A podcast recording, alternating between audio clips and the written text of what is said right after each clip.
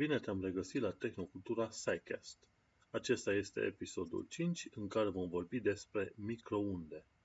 Tecnocultura SciCast episodul 5 a fost înregistrat duminică, în data de 15 mai 2016, în Londra, Marea Britanie. Eu sunt Manuel Cheța de la Tecnocultura.ro și te invit să aflăm câte ceva despre microunde și de ce avem nevoie de ele. În episodul despre cuptorul cu microunde, ce l-am filmat la TVS Brașov acum un an de zile, am explorat îndeaproape ce sunt microundele și cum le folosim în viața de zi cu zi. Filmul este publicat în show notes și te asigur că vei ține minte mai ales cuvântul electron, așa cum mi s-a mai spus în comentariile de YouTube.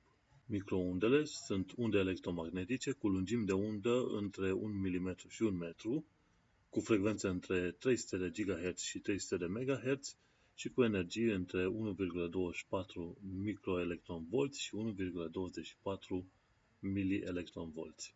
După cum ai văzut, pe lângă subiectul general mai pun și niște informații specifice și nu te voi cruța, pentru că în fiecare episod țin să vorbesc și despre lucruri generale, iar informațiile astea specifice sper să te ajute pe viitor să poți plasa un subiect de discuție într-o anumită temă cât mai exact.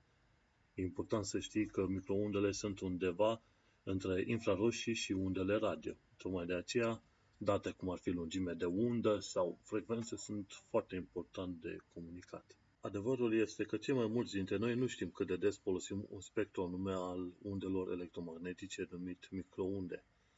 Deși nu pot zice că ceva anume este micro în aceste unde electromagnetice, termenul a fost inventat pentru a specifica faptul că este vorba de unde radio extrem de mici în comparație cu undele radio utilizate la stațiile AM sau chiar FM, unde lungimile de unde sunt de la metri la zeci sau sute de metri. FM este transmis în spectrul megaherților și este bun pentru stații radio în interiorul orașelor, mai ales că acele unde se lovesc de clădiri și nu ajung să fie propagate atât de bine pe cum sunt undele AM. AM transmite în spectrul kiloherților și asemenea stații radio pot fi receptate chiar la sute sau mii de kilometri distanță, stratul superior al atmosferei fiind folosit pe post de oglindă pentru asemenea unde. Trebuie ținut minte că AM și FM nu țin de frecvențele utilizate, ci de tehnicile de transmisie a semnalelor. AM, folosindu-se de modularea amplitudinii și fiind bun pentru discursuri televizate, dar plin de zgomot, iar cu FM, care se folosește de modularea frecvenței, fiind numai bun de ascultat muzică și care nu are foarte mult zgomot în semnal. Microundele sunt în gen aparte de unde electromagnetice pe care noi le folosim în foarte multe locuri.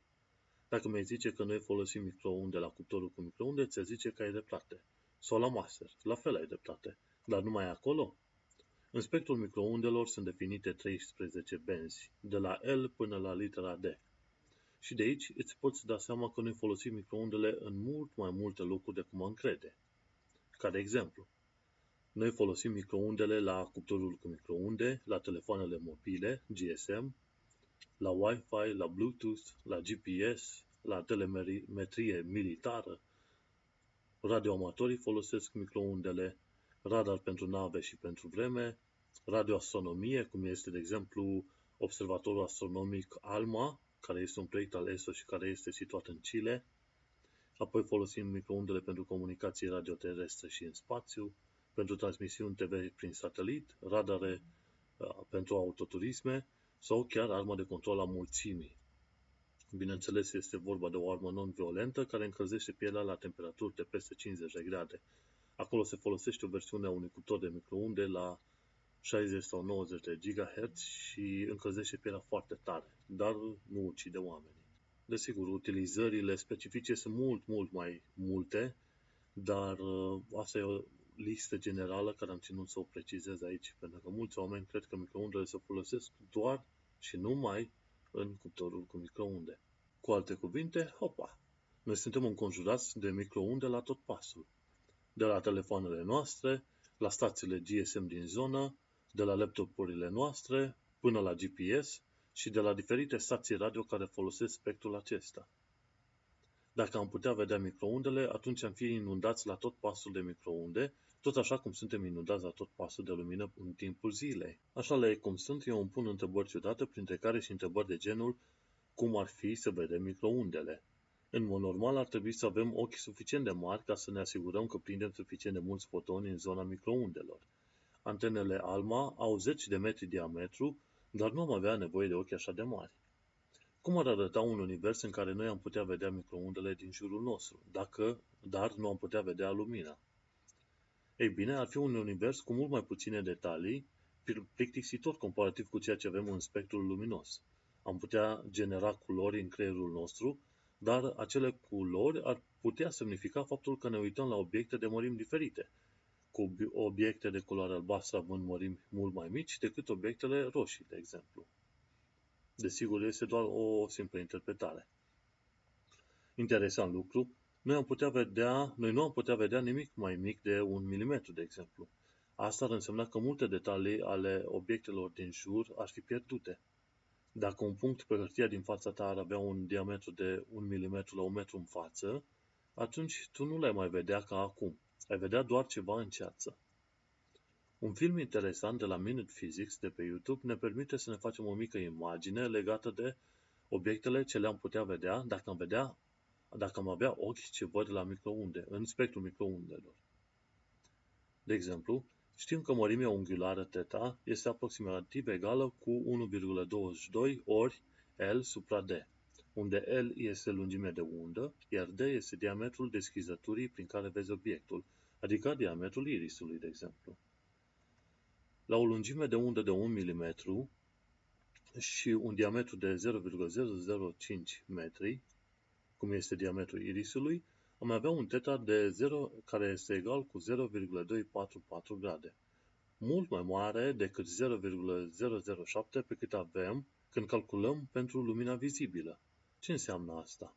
În mod normal, noi, când vedem un spectrul luminos, avem un teta egal cu 0,007 grade și ne permite să vedem obiecte mai mari de 1 cm de la o distanță de maxim 100 de metri. Nu la fel ar fi cazul microundelor. Noi am putea observa obiecte care au cel puțin 40 cm în diametru de la 100 de metri sau mai puțin. Asta dacă am dori să ne păstrăm ochii de mărimea asta, pe care îi avem acum. Cu alte cuvinte, dacă am putea face acești ochi să vadă în spectrul microundelor, atunci am putea vedea obiecte care au cel puțin 4 mm la 1 metru distanță și, dacă e să ne uităm, când folosim spectrul luminos, noi putem vedea obiecte care sunt de 40 de ori mai mici, adică unele care au o zecime de milimetru în diametru la 1 metru distanță de noi. Pentru cineva învățat cu lumina de zi cu zi, numărul detaliilor unui microman, om ce vede microunde, ar fi mult limitat, însă ar putea vedea undele care vin de la routerul Wi-Fi. Avem un plus și un minus. Plus, am avea cerul mereu luminat de fondul cosmologic de radiații, adică de microundele care umplu universul în momentul de față. Dacă ai fi un microman, atunci ai putea vedea cerul întotdeauna luminat și ai putea vedea mai puține detalii pe Pământ, însă totuși ai putea observa obiectele care au mărimi de minim 1 mm în diametru. Desigur, ochii noștri sunt construiți pentru a vedea lumina, nu microundele. Umoarea apoasă din ochi este opacă pentru microunde, iar retina nu poate detecta microundele. În mod normal, ca să vezi detaliile ce le vezi acum, ar trebui să ai un ochi cu un diametru de pe undeva pe la 17 cm. Alte calcule spun că ochiul ar trebui să aibă pe la 5 metri în diametru, dacă noi am vrea să vedem în microunde, dar să observăm aceleași detalii pe care le observăm cu ajutorul luminii vizibile. De ce sunt atât de mult folosite microundele în jurul nostru? Totul ține de modul în care ele sunt absorbite sau nu de atmosferă. Dacă te uiți la imaginea din show notes cu rata de absorpție a undelor electromagnetice în funcție de frecvență, observ că microundele și lumina vizibilă au drum liber prin atmosfera noastră. În imaginea pusă în show notes poți vedea că undele gamma, X și ultraviolete sunt absorbite de atmosferă, lumina vizibilă trece fără bai, o parte din infraroșii trec, dar restul infraroșilor sunt blocate, apoi microundele și undele radar cu lungime de undă până la 10-20 de metri pot trece prin atmosferă, iar restul nu. Gândește-te că astronomii au reușit să observe o groază de detalii legate de universul din jur, numai folosindu-se de lumina vizibilă și de undele radio și de microunde.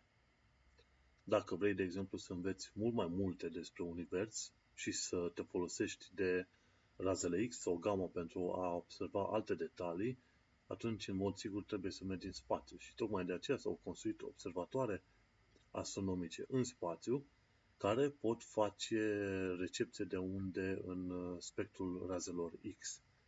Și acolo ai nevoie de instrumente puțin diferite și speciale. Nu folosești niște oglinzi simple, ca în cazul luminii vizibile. Însă, iată că, folosind unde radio, microunde și lumina vizibilă, noi am putut să ne formăm o idee foarte bună despre universul în care suntem și să ne dăm seama că, de fapt, universul în care suntem nu este numai galaxia noastră, ci cuprinde zeci și zeci și zeci de miliarde de galaxii.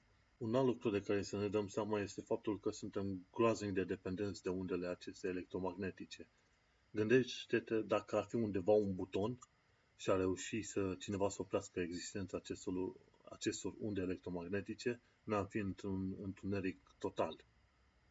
Tocmai de aceea, de exemplu, experimente cum sunt cele de la LIGO au vrut să confirme existența undelor gravitaționale ca să obțină mult mai multe informații de la univers, ignorând, de exemplu, existența undelor electromagnetice.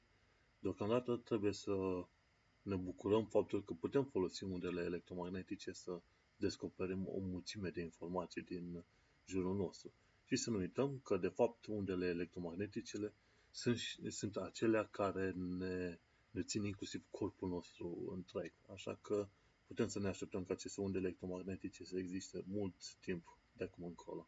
După ce am explorat puțin partea cu vederea microunde, ne putem da seama de ce animalele au evoluat cu ochii care văd în spectrul vizibil. 1. Pentru că lumina trece prin atmosferă și ne permite să vedem ce este în jur. Și 2.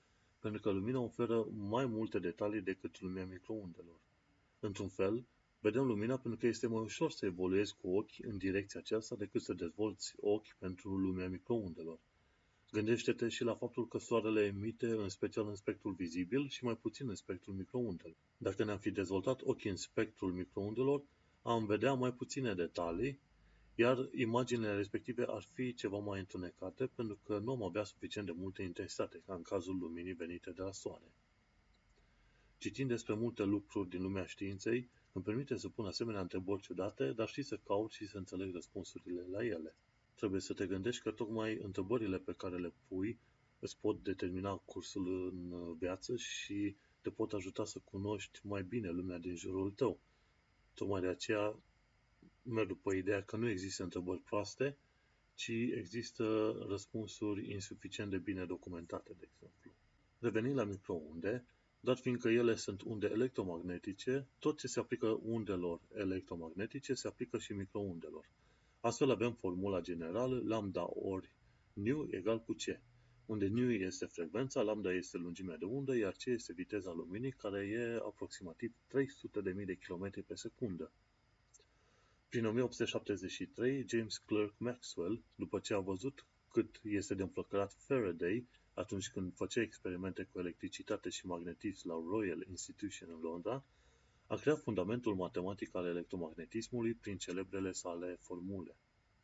Maxwell nu numai că a creat un cadru prin care se exprime matematic legătura dintre electricitate și magnetism, dar a și calculat viteza luminii pe baza formulelor sale și a fost în acord cu calculele făcute în acea perioadă, respectiv undeva pe la 310.000 de km pe secundă, adică cu 10.000 de km mai mult decât știm că este viteza luminii în ziua de astăzi. Apoi, prin 1888, Heinrich Hertz a demonstrat utilitatea ecuațiilor lui Maxwell prin generarea de unde radio cu lungimi de undă de 4 metri. Astfel s-a stabilit faptul că spectrul undelor electromagnetice este chiar mare, pornind de la lumină, raze ultraviolete și X și ajungând în zona undelor radio. Jagadish Chandra Bose, om de știință indian, este primul om care a analizat microondele de aproape în 1894 prin experimentul său în care controla un clopoțel folosindu-se de microunde cu lungimi de undă de 1 mm. Termenul de microunde a fost folosit pentru prima dată prin 1931 în Telegraph and Telephone Journal, iar acolo se spunea, și citez, Când s-au făcut publice testele cu lungimi de undă ce coborau până la 18 cm, nimeni nu și-a ascuns surprinderea legată de faptul că problema microundelor a fost rezolvată așa de curând. Am încheiat citatul. Țin să precizez că finalul erei victoriene, adică secolul XIX și începutul secolului XX, au fost chiar un punct de cotitură în istoria tehnologiilor și a științei. De exemplu, primul care a studiat fenomenul fotoelectronilor sau efectului fotovoltaic a fost chiar Heinrich Hertz, însă cel care l-a explicat așa cum trebuie a fost chiar Einstein, prin 1905. Și mai apoi, legat de undele electromagnetice, trebuie să nu uităm faptul că soldații germani foloseau pe la finalul celui de-al doilea război mondial, de fapt nu chiar la final, chiar de la început, ei foloseau stații radio, iar atunci când s-au dus înspre frontul de est să înfrunte pe ruși, s-au putut coordona mult mai bine decât se puteau coordona rușii vreodată. Iar rușii, deși aveau o tonă de soldați, au fost nimiciți pe bandă rulantă. Și primul război mondial a fost probabil unul dintre promotorii științei, să zicem în felul acesta. O situație în care au început să se folosească cele mai noi cunoștințe din lumea științei pentru a se aplica pe front. Și de atunci trendul a rămas. Vei descoperi faptul că cele mai moderne tehnologii și cele mai noi descoperiri din lumea științei se aplică în primul și în primul rând în lumea armatelor. De la începutul secolului 20 și până acum am învățat să folosim microondele în detectoare radar, la comunicațiile prin satelit și prin telefoane mobile, la Wi-Fi-ul din laptopuri și din telefoane și chiar la cuptorul cu microunde. Atunci când compari microondele cu lumina vizibilă, observ că microondele nu pot fi folosite la fibra optică, de exemplu. Fibra optică este un fir foarte subțire de sticlă prin care poți transmite date cu ajutorul luminii. Cum lungimile de undă ale microondelor sunt de mii de ori mai mari decât cele ale luminii, nu poți folosi fibre optice pentru transmiterea de date. Pentru a transmite microunde pe anumite canale se folosesc ghidurile de undă, care sunt pur și simplu niște țevi metalice. Din start îți dai seama de ce este o idee proastă să folosești microunde ca să transmiți date pe calea aceasta. Nu ai avea suficient de multe țevi de cupru pentru a face posibil acest lucru. Chiar am avut un episod pe canalul de YouTube legat de microunde și ghiduri de undă, în care profesorul Nicolae Crețu explică pe îndelete rolul lor. Nu uita să urmărești acest video în show notes. De altfel, nu uita să urmărești o sumedenie de surse pe care le-am pus în show notes. Trebuie să înțelegi faptul că acest SciCast, acest podcast, are două părți. Are o parte audio pe care o asculți și are o parte mult mai complexă, partea de text și video, în care poți urmări o mulțime de calcule, de exemplu, o mulțime de filme informative din care poți înțelege mult mai bine subiectul în discuție. Un lucru mai puțin știut este că fondul cosmologic de radiații este, de fapt, format din microunde la frecvențe de 160 de GHz și care au lungimi de undă de 1 mm, ceea ce ne spune că avem de-a face cu o temperatură a corpului negru de aproximativ 2,7 Kelvin. Cu alte cuvinte, noi folosim microunde ca să ne încălzim mâncarea, dar folosim și microunde ca să vedem întrecutul istoric al Universului. Existența acestui fond cosmologic de radiații, format din microunde, este una dintre principalele dovezi că, la un moment dat, tot Universul era concentrat într-un singur loc. Este vorba de teoria Big Bang. De unde știm că Universul a fost odată concentrat într-un singur loc? Tocmai faptul că întreg fondul cosmologic de radiații este aproape uniform oriunde ne-am uitat în jurul nostru. Datorită expansiunii Universului, lungimea de undă a luminii a ajuns să fie lungită de la unde care erau în spectrul gamma până la unde ce au ajuns în spectrul microundelor de-a lungul miliardelor de ani în care a călătorit. Că tot am pomenit de black body radiation, acesta este un principiu prin care poți face legătura dintre temperatura unui obiect și undele electromagnetice emise de acesta. Chiar am publicat acum un an un asemenea video pe canalul de YouTube al Tecnocultura și l-am pus și în show notes, așa că nu uita să-l urmărești.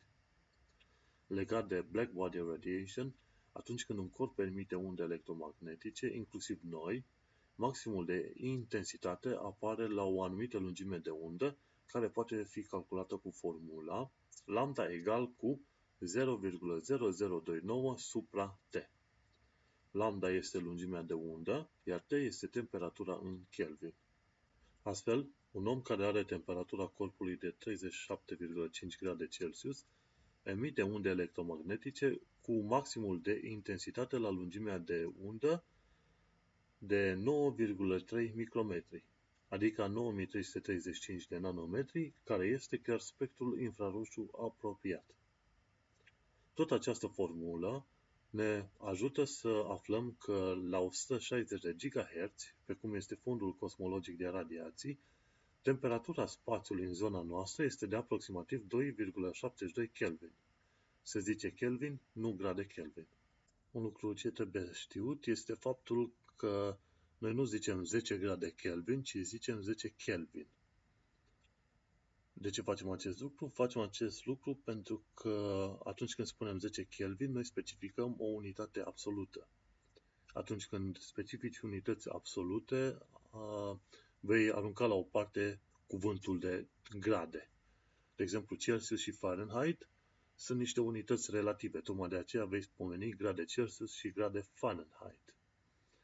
Dar nu același lucru îl vei face pentru Kelvin, pentru că temperatura în Kelvin este definită în termen de energia medie a corpului respectiv, energia cinetică și potențială a corpului respectiv. Iar dacă energia aceasta este 0, atunci avem 0 grade Kelvin. Dar nu spunem 0 grade Kelvin, ci vom spune 0 Kelvin. Deci atâta trebuie știut că atunci când avem unități absolute, noi vom lăsa acele grade deoparte și vom spune 0 Kelvin. Tot așa este și cu împărțirea cercului în 360 de grade. De la babilonieni se trage treaba asta. Un cerc îl împarți în 360 de grade, dar împărțirea asta în 360 de grade este destul de arbitrară. De ce n-ai putea împărți un cerc în 400 de grade? Tot acolo ai ajunge. Ei bine, s-a descoperit că de fapt poți folosi și acolo niște unități absolute, și anume radianii. Un radian este atunci când iei raza unui cerc și o pui pe circumferința cercului. Vei descoperi la un moment dat că toată circumferința cercului este egal cu 2πr. Cu alte cuvinte, circumferința cercului este 2π radiani. Și nu vei spune niciodată că vei calcula un radian în grade, ci vei calcula un radian, pentru că radianul respectiv este o unitate absolută când este vorba de calculul unghiurilor într-un cerc. Dar gata cu absolutismele radianilor și ale lui Kelvin. Trebuie să știi că orice corp emite unde electromagnetice corespunzătoare cu temperatura sa, inclusiv cana de cafea de pe masă. Este suficient să folosești un detector de infraroșu ca să vezi cum emit obiectele din jur unde electromagnetice în spectrul infraroșu. Una dintre utilizările interesante ar fi aceea de a folosi microondele pentru a face transfer de energie wireless. Cu alte cuvinte, să ai panouri solare în spațiu, să convertești lumina primită în microunde și apoi să direcționezi microondele către baze terestre. Nu știu cât de util ar fi un asemenea proiect, însă nu este unul imposibil. Odată ce ai generat un fascicol suficient de puternic, respectiv un maser, ai putea transfera energia soarelui pe Terra. Dar un asemenea proiect este mult prea îndepărtat în timp ca să ne bate capul cu el chiar acum. Sper că până acum ai învățat că microondele ne ajută la încălzirea cafelei, la comunicațiile prin telefon, la vizionarea filmelor de pe laptop cu ajutorul Wi-Fi, la cunoașterea originii Universului. Cam multe pentru un spectru atât de îngust al undelor electromagnetice, nu-i așa? Și să nu uităm că vine și următoarea întrebare. Sunt microondele nocive sănătății umane? Nu. Suntem îmbăiați în microunde 100% din viața noastră și nu vezi o creștere a incidențelor cancerelor. Sunt unii speriați de faptul că microondele de la telefoane pot genera cancer, dar ignoră total faptul că Wi-Fi-ul tot de microunde se folosește. Cancerul este generat de unde electromagnetice care au suficient de multă energie încât să arunce electronii în afara moleculelor sau legăturilor chimice. Asemenea, unde sunt de la ultraviolete în sus, nu în jos. Microundele sunt de 1.000.000 de ori mai slabe chiar decât lumina de care ne folosim noi să ne uităm de jur împrejur. Dacă e să te uiți la energia microundelor, adică pe la 1,24 microelectronvolți, și o compar cu 1,2 electronvolți a luminii vizibile, îți dai seama că microundele sunt mult prea slabe pentru a interacționa atât de destructiv cu corpul uman. Gândește-te, microundele sunt de 1.000.000 de ori mai slabe decât lumina ce vine de la becul tău. Desigur, dacă ai un cuptor cu microunde, acolo unde microundele sunt amplificate enorm de mult, atunci vezi că microundele interacționează cu apa din mâncare și o încălzesc. Dar nu poți genera cancer pe această cale. Cei de la SciShow au publicat un film recent prin care explică de ce microundele nu generează cancer. Filmul îl poți vedea chiar în show notes și te rog să vizitezi acele show notes de fiecare dată când ai ocazia. O altă întrebare interesantă este cum poți vizualiza microondele din cuptorul cu microunde. Poți folosi o rețea de becuri mici cu neon pe care o pui în cuptorul cu microunde pentru a vedea intensitatea undelor în anumite locuri. Un asemenea video este pus chiar în show notes și îți arată în mod interesant cum microundele aprind becurile în anumite locuri și în alte locuri becurile stau închise. Așadar, iată, ne ajungi la finalul primei părți a episodului 5. Am discutat despre microunde, dar numai la nivel superficial, pentru că nu am intrat în detalii, de exemplu, cum poți folosi cuptorul cu microunde să încălzești mâncarea și de ce se încălzește mâncarea, cum folosești microundele în telefoane sau în Wi-Fi, cum se reflectă microundele de pe pereți și cum reușești să treacă microundele prin corpul uman, de exemplu. Sunt multe detalii, dar probabil voi ajunge la asemenea detalii cândva în viitor, toate la timpul lor. Acum să trecem la întrebarea săptămânii. Întrebarea săptămânii este: ce este holografia? În episodul 25 de pe canalul de YouTube, profesorul Nicolae Crețu a discutat despre holografie. Ce sunt hologramele? Ce este procesul de holografie? Cum se pot memora imagini 3D în aceste holograme? Despre toate aceste lucruri ne-a povestit profesorul Nicolae Crețu, care este conferențiar doctor la Universitatea Transilvania din Brașov și conduce laboratorul de fizică aplicată și computațională. În video vezi, în show notes vezi acest video în care discutăm despre holografie. Holografia este procedeul prin care se creează zone de interferență pe un film fotografic provenite de la intersecția a două raze laser, una reflectată de un obiect și a doua venită de la o oglindă. Acele zone de interferență vor recrea imaginea 3D a obiectului holografiat atunci când lumina unui laser este îndreptată spre plăcuța holografică. Holografia ca proces a fost inventată de către omul de știință ungur numit Gábor Dénes în 1947, și apoi a primit premiul Nobel în 1972 pentru invenția aceasta. Prima hologramă practică a fost realizată în 1962, la 2 ani de la inventarea laserului, de către rusul Yuri Denisyuk din URSS și Emmett Leith și Yuri Upatniks de la Universitatea din Michigan, USA. Holografia este un proces prin care, pe un film fotografic, se stochează multe zone de maxim și minim ale interferențelor fasciculelor de referință și de la obiect. Datorită acestui fapt, chiar dacă obiectul pe care se află filmul fotografic este spart în bucăți, holograma se poate reconstrui din unul dintre cioburi, deși calitatea va avea de suferit.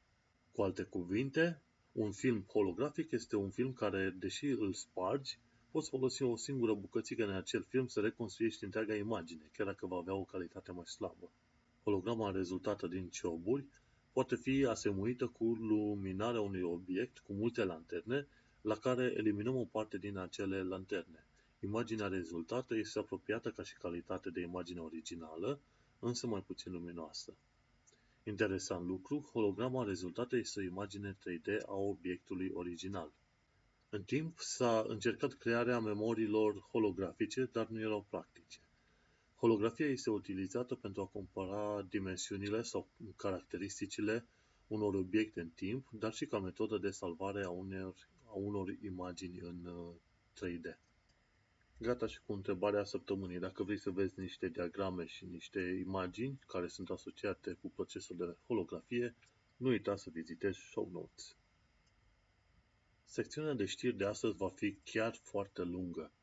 Minutul de tehnologie nu are foarte mult știri, însă știri din lumea științei există cât nu putem duce. Așadar, la minutul de tehnologie aflăm de la TechCrunch că nu este bine să te arunci ca să înveți programare.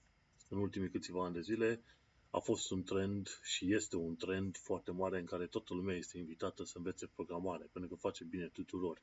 Însă cei de la TechCrunch atrag atenția asupra faptului că trebuie să te pui să înveți programare numai dacă te interesează subiectul și dacă vrei să faci ceva în domeniul acesta. Nu toată lumea este creată pentru a fi programator. Așadar, nu te arunca să înveți programare. Mergem mai departe, aflăm de la Interesting Engineering faptul că primele teste Hyperloop au avut deja Hyperloop. Au avut deja loc în deșertul Nevada, în zona Las Vegas.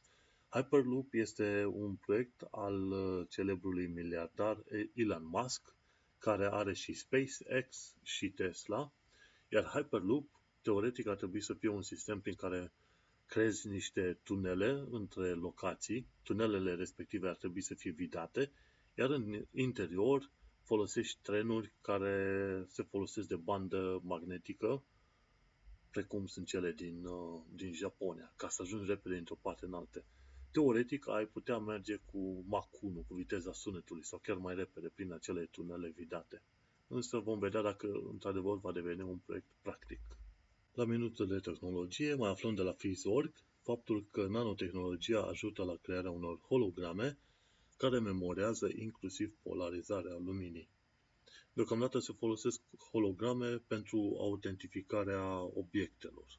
De exemplu, cum ar fi hologramele de la țigări sau cine știe ce alte obiecte, cum ar fi să cumperi jocuri video, de exemplu. Ei, atunci când se memorează inclusiv polarizarea luminii, obții un nivel în plus de securizare, pentru că nu sunt cei care se ocupă de contrabandă, nu prea au bani de instrumente care pot să implementeze inclusiv polarizarea luminii în acele holograme. Mergem mai departe. Science Alert ne anunță faptul că NASA a făcut cadou lumii 56 de brevete din domeniul ingineriei spațiale. Respectiv este vorba de diferite tipuri de montoare, de aerogel și alte tehnici de creare a motoarelor pentru rachete, de exemplu. NASA are un program de transfer de tehnologie prin care tot felul de invenții pe care le fac ei le oferă în mod public. Chiar există în show notes un link către NASA Technology Transfer Program. Deci acolo te poți duce să vezi ce fel de brevete au fost date lumii cadou de către cei de la NASA.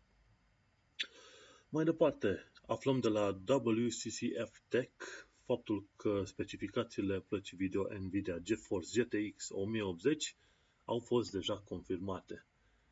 Ei bine, avem de-a face cu tranzistoare pe 16 nanometri, tehnologie FinFET. Fiecare asemenea placă video are 7,2 miliarde de tranzistoare. Procesorul grafic rulează la 1,6 GHz. Avem o memorie de 8 GB GDDR5X, memorie mai bună și mai rapidă decât GDDR5 folosită până acum. Merge pe 256 de biți, are 3 porturi DisplayPort și placa de referință costă undeva pe la $599. Cu alte cuvinte, această placă video este de 2 ori mai bună, de 2, chiar aproape de 3 ori mai rapidă decât un GTX Titan X și este la un preț de 2 ori mai mic. Un Titan X costă undeva pe la $1.000-$1.100. Deci cei de la Nvidia au ridicat foarte mult ștacheta când este vorba de plăci video și cred că i-au băgat puțin tel pe cei de la AMD în colț. Deși cei de la AMD au reușit să treacă pe memorii, de exemplu HBM2 mi se pare în ultima perioadă, și te putea aștepta ca la asemenea memorii banda să fie mult mai mare. și astfel să poți juca jocuri video care îți cer un transfer de informații extrem de mare. Însă și 8 GB de GDDR5X pe 256 de biți îți vor oferi suficient de multă performanță. Adică, cu alte cuvinte, te poți juca și jocul video la 4K. Cei mai mulți oameni vor avea acasă oricum monitoare maxim 2K, undeva la 2000 și ceva de pixel lățime pe 1200. Deci, deși majoritatea, dacă te uiți, iau Full HD 1920 pe 1080. Așa că o placă video, un GTX 1080, cum a fost anunțat la Nvidia, ar putea să fie overkill. Dar, dacă o iei, atunci poți ști că măcar pentru un număr de ani de zile, undeva pe la vreo 4-5 ani de zile, nu vei avea nevoie să-ți iei, să zicem, o placă video nouă, dacă joci la Full HD, adică la 1080p. Să mergem mai departe. Cei de la Tom's Hardware ne anunță care sunt cele mai bune procesoare ale lunii mai 2016. Ei au spus că cel mai bun procesor este i7 5820K. Este recomandat când se uită la raportul calitate-preț. Bine, ideea de raport calitate-preț este o ciudățenie inventată probabil în lumea marketingului. Nu are nicio legătură cu realitatea. Dar dacă e să faci calculul, obții suficient de multă performanță cu un Intel Core i7 la 5820K. Deși cei mai mulți oameni ar sări probabil la 6700K, mi se pare, da, ceva în genul ăsta. Și cu asta am terminat minutul de tehnologie. Am spus, este chiar foarte scurt. Trecem la știri din lumea științei. De la SciNews am aflat că se împlinesc 35 de ani de când primul și singurul român, Dumitru Dorin Prunariu, a ajuns în spațiul cosmic. Pe 14-15 mai 2016 a avut loc Astrofest, unde a fost sărbătorit Dumitru Dorin Prunariu. În data de 15 mai, la orele 17, Redacția Știință și Tehnică a organizat o amplă dezbatere pe tema prezenței României în industria aerospațială internațională, moderată de către redactorul șef al revistei Marcul Lieriu. Discuția cu reprezentanții celor mai importante institute și organizații din România a dezvăluit publicului larg modul în care inginerii și cercetătorii români se implică în acest domeniu foarte interesant. În data de 15 mai, pe la orele 18, 12 astronauți plus alte câteva personalități letale mondiale din domeniul explorării spațiale din 9 țări au fost prezenți la Astrofest pentru aniversarea celor 35 de ani de la zborul în spațiul cosmic al lui Dumitru Prunariu. Deci, pentru prima oară, probabil în foarte mult timp, am avut ocazia să ne bucurăm și noi că suntem în centrul atenției internaționale legat de călătoriile spațiale. Îl felicit pe această cale pe Dumitru Dorin Prunariu și merită să fac mențiunea faptului că dacă mai continua emisiunea la TVS Brașov, dacă nu se închidea canalul TVS Brașov, chiar ajungeam să fac un episod Tecnocultura despre călătoriile spațiale cu domnul Prunariu. Însă postul TV s-a închis și astfel emisiunea s-a încheiat. Desigur, filmările pe YouTube și înregistrările audio vor continua fără niciun bai.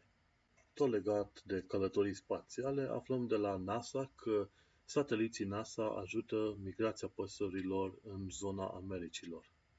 Cercetătorii de la NASA au urmărit pe unde călătoresc păsările și au observat că în tot felul de locuri păsările ar avea nevoie de locuri în care să se odihnească și să bea apă.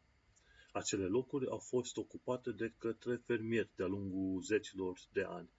Și așa ei au picat la învoială cu fermierii ca să inunde locurile respective în anumite perioade ale anului, ca să le permite păsărilor să se odihnească și să bea apă. Să nu uităm că NASA, pe cât este o companie care se ocupă de studiul spațiului, pe atât este o companie care se ocupă de studiul planetei noastre. Să mergem mai departe. Cei de la Science Alert ne anunță faptul că călătoria în spațiul cosmic, respectiv lipsa greutății, duce la probleme de ficat destul de mari. Ei au testat asta cu șoareci de laborator și au observat că șoareci aveau probleme la ficat și care le puneau viața în pericol. Așadar, până nu descoperim o metodă prin care să ne menținem greutatea în spațiu, va fi chiar foarte greu să trimitem oameni în spațiu timp de ani întregi. S-ar putea să-i trimitem și probabil când îi trimitem către Marte, să ajungă și să fie mai puțin decât capabil să supraviețuiască vieții de acolo. Să continuăm cu știrile. Scholarly OA ne anunță faptul că Sci-Hub va duce la creșterea incidenței plagiatelor în lumea publicațiilor științifice. Problema este că odată ce Sci-Hub face publice o mulțime de studii științifice, vor fi destui oameni care vor copia acele studii științifice și le vor publica într-o mulțime de tot felul de jurnale din astea frauduloase. Cel de la Scholarly OA are chiar o asemenea listă foarte mare de jurnale științifice frauduloase. Mergem mai departe și aflăm de la SciShow că Emiratele Arabe Unite vor să construiască o munte pentru a atrage ploaia.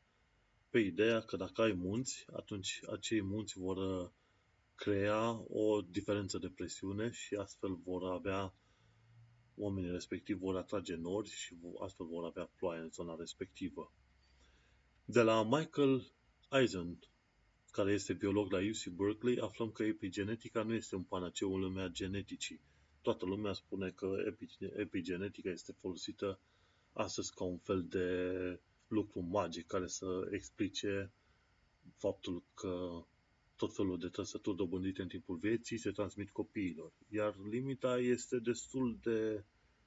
destul de vagă, ca să zicem, și este bine să ai multe cunoștințe de genetică, să-ți dai seama ce și cum se transmite. Mergem mai departe și aflăm de la Retraction Watch că un anumit profesor numit James Hunton de la Universitatea Bentley are 37 de retracții deja. Este bine să urmărești Retraction Watch ca să-ți dai seama ce studii științifice au fost retrase de-a lungul timpului. Mai departe, de la Genetic Literacy Project, aflăm că unele companii de asigurări de viață refuză clienții la care s-au descoperit vulnerabilități din punct de vedere genetic. Este vorba de anumite boli, cum ar fi BRCA1 și 2, adică respectiv de alelele genei BRCA, care ar putea genera cancerul la sân. Ar putea genera este cuvântul cheie, dar se pare că unele companii de asigurări de viață, dacă au datele acestea genetice, ar putea să-ți refuze asigurarea de viață, așa că ai grijă mare. Mergem mai departe, aflăm de la Vocativ faptul că testele din Malawi pentru detectarea malariei în aerul expirat au avut o rată de succes de 100%. Cu alte cuvinte, atunci când parazitul malariei este în corpul uman, acesta secretă anumite substanțe chimice care ajung în sângele oamenilor, iar din sânge ajung în respirația oamenilor. Și astfel se pot face niște teste care sunt mult mai ieftine și mult mai rapide decât testele pe sânge care se fac în ziua de astăzi. Și o ultimă știre din lumea științei, de la Naked Scientists, aflăm că fosforul este pe terminate. Noi folosim fosforul în îngrășăminte chimice și în multe alte lucruri și în experimente, iar acest element chimic nu este ușor de recuperat din materialele pe care le folosim. Tocmai de aceea, cei de la Naked Scientists au atras atenția că fosforul este pe terminate. Linkul este în show notes și poți afla mai multe detalii de acolo. Să mergem acum la minutul de pseudoștiință. De la skepticstackexchange.com aflăm că dacă devenim vegetarian, atunci nu salvăm multe păduri, pe cum se spune. În ultima perioadă a circulat un video din asta pe internet care spunea că dacă devii vegetarian, atunci terenul respectiv, terenul care era folosit pentru hrănirea animalelor, va fi folosit pentru împădurire și astfel că vom salva foarte multe păduri, ceea ce este fals. Detaliile le poți afla în show notes. Mergem mai departe, în lumea pseudoștiinței, cei de la Reactions au făcut un film în care explică de ce nu funcționează homeopatia. Homeopatia este o idioțenie inventată de un german, pe care nu vreau să-l numesc, și care spune faptul că like cures like, sau ceea ce determină boala este același lucru care te ajută la rezolvarea acelei boli. Problema este că homeopatia se folosește, de exemplu, de ficat de rață, din care se ia o bucățică, se face o soluție, iar soluția respectivă este diluată de 20-30 de 10 ori și tot așa. Și se consideră că acel ficat de rață are cine știe ce proprietăți magice care se transmit apoi prin soluțiile diluate. Pentru cine are doi neuroni puși cap la cap, este ușor să-și dea seama de ce homeopatia este o idioțenie ordinară, dacă nu chiar o șarlatanie. Cu alte cuvinte, oamenii plătesc pentru apă în speranța că ei vor fi vindecați, ceea ce e o prostie foarte mare. Hai să ne bucurăm și de secțiunea de bonus al acestui episod număr 5 din Tecnocultura SciCast. De exemplu, pe primul loc am insistat să-l pun pe Cosmin Niță, care a făcut alte 9 experimente de știință acasă la el. El are un canal de YouTube în care face diferite experimente de știință foarte interesante, iar în descrierile acelor filme găsești și explicațiile lor. De exemplu, printre ultimele experimente a fost cel cu piperul pus într-un castron de apă. Când bagi degetul, piperul se lipește de degetul tău, dar dacă pui degetul cu niște săpun, ei vei observa că atunci când bagi degetul respectiv în apă, piperul fuge către marginile vasului. Mai apoi, un alt experiment a fost acela în care pui o minge de ping-pong în chiuvetă, dai drumul jetului de apă și atunci când jetul de apă cade direct pe mingea de ping-pong, poți să muți jetul de apă în stânga și în dreapta, iar mingea de ping-pong va urmări jetul de apă. Nu uita să urmărești filmele făcute de Cosmin Niță pe YouTube. Găsești în secțiunea de bonus. Mergem mai departe. Uite că n-am terminat secțiunea de bonus. La show-ul Security Now 559 am aflat că un matematician a fost dat jos din avion pentru că scria formule pe o hârtie. Femeia care era în dreapta lui credea că el scrie mesaje secrete în limba arabă și i-a anunțat pe funcționarii de la firma de aviație că are un terorist lângă ea. Ei bine, până la urmă femeia a fost dată jos, iar avionul a plecat după 2 ore de întârziere. De la snopes.com aflăm că taxa pe tampon este o minciună și respectiv când este vorba de taxă pe tampon, este vorba de anumite taxe. Se presupunea că se plătesc taxe în plus pentru produsele de igienă feminină, un lucru care este o minciună. Produsele de igienă feminină în SUA sunt taxate la fel ca oricare alt produs, dar taxa pe tampone este un mit care revine în fiecare an. Nu uita să urmărești site-ul snopes.com ca să descoperi tot felul de minciuni care sunt demascate de către echipa de la snopes.com. Mergem mai departe, în secțiunea bonus mai aflăm de la TechQuickie ce este Windows Registry și de ce este bine să nu umbli pe acolo. Mai departe, mai aflăm de la SciShow de ce mierea este dușmanul cel mai mare al bacteriilor. În principal, mierea este hidrofilă și atunci când bacteria care conține și o bună parte din procentul masei sale este apă, e bine, bacteria este ucisă de către miere. E un lucru bun de știut. Mergem mai departe, aflăm de la How It's Made cum se creează monezile euro. Cei de la Symmetry Magazine ne explică de ce 99% din masa noastră provine de la forța nucleară tare. Bosonul Higgs ne conferă o masă, de exemplu electronilor și quarcilor le conferă o masă. Însă dacă este să faci calculele, vei descoperi că numai 1% din masa noastră totală provine de la bosonul Higgs. Restul provine de la forța nucleară tare, adică forța care ține quarcii în interiorul protonilor și neutronilor. Mergem mai departe, cei de la Science Channel ne explică cum a fost construit The Shard, cel mai mare zgâienor din Europa de Vest. Pe scientia.ro aflăm de la Cătălina Oana Curceanu cât de mare este un quark, limita de sus a acestuia fiind undeva pe la 0,4 × 10⁻¹៨ metri, adică de cel puțin 1000 de ori mai mic decât un electron. Mai departe, în secțiunea de bonus, aflăm de la GameRanks pentru că eu sunt iubitor de jocuri video, ce trebuie să știi înainte de a cumpăra jocul Doom? Doom ar trebui să fie acum la versiunea 5, însă, dat fiind faptul că i-au reconstruit jocul Doom ca o imagine aproape identică a jocului inițial Doom apărut în anii 90, e bine, jocul și-a păstrat numele de Doom, simplu. Și tot ceea ce trebuie să știi este un FPS, un First Person Shooter, în stilul celor din anii 90. Deci împușcătură pe bandă rulantă. Mergem mai departe. Uite că România apare în prim plan internațional cu o altă știre pozitivă, și anume, BBC ne spune că peștera Movile, de lângă Mamaia, este un loc izolat în care găsești 33 de specii de animale care nu pot fi găsite nicăieri în altă parte pe planeta asta. Se crede că animalele au rămas izolate în acea peșteră otrăvită de mai bine de 5,5 milioane de ani.